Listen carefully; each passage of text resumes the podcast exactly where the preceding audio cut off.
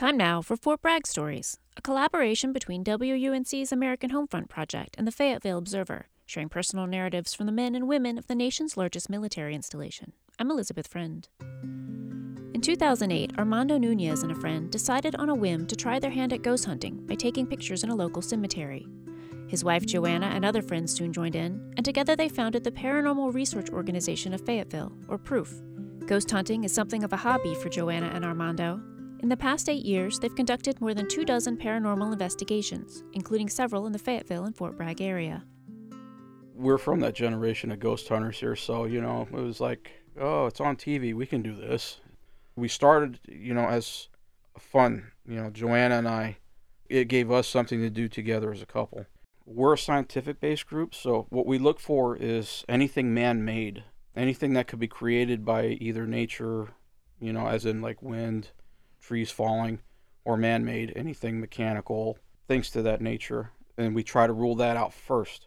We've been told by many people that there's things on Fort Bragg in the housing, and that makes sense Mm-hmm. given the high turnover in the housing. You know, a new family every two to three years. Yeah. Given the turbulence that you know, family dynamics, the arguments, the deployments. What are they bringing back with them? One lady, she come to us, a soldier here. We, we won't name names or the housing area, but uh, she had problems with, uh, I guess, being watched.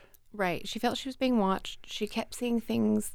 The stairs were kind of around the corner from the living room. So she always felt she was seeing someone out of the corner of her eye on the stairs. She also, her biggest complaint was we get this a lot that there was a demonic haunting because she claimed that she would fall asleep on the couch at night.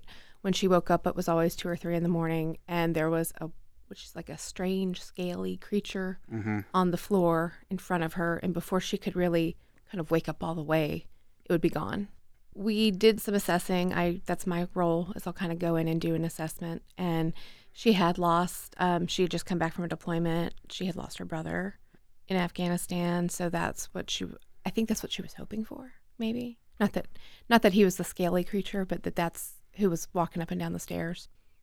There's just a lot of energy on any military installation. Service members being separated from their family members for an extended amount of time. You know, it adds a little bit of stress. So all that energy keeps building up and building up, and it's got to go somewhere. So these buildings could be essentially, I guess, what a conduit, I guess, mm-hmm. for all this activity. Also, just Fort Bragg, there's death that's happened on Fort Bragg.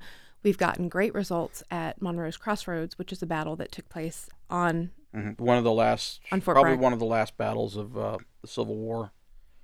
Not everybody can go there. It's on an active range, so you'd actually have to make prior phone calls in order to get out there.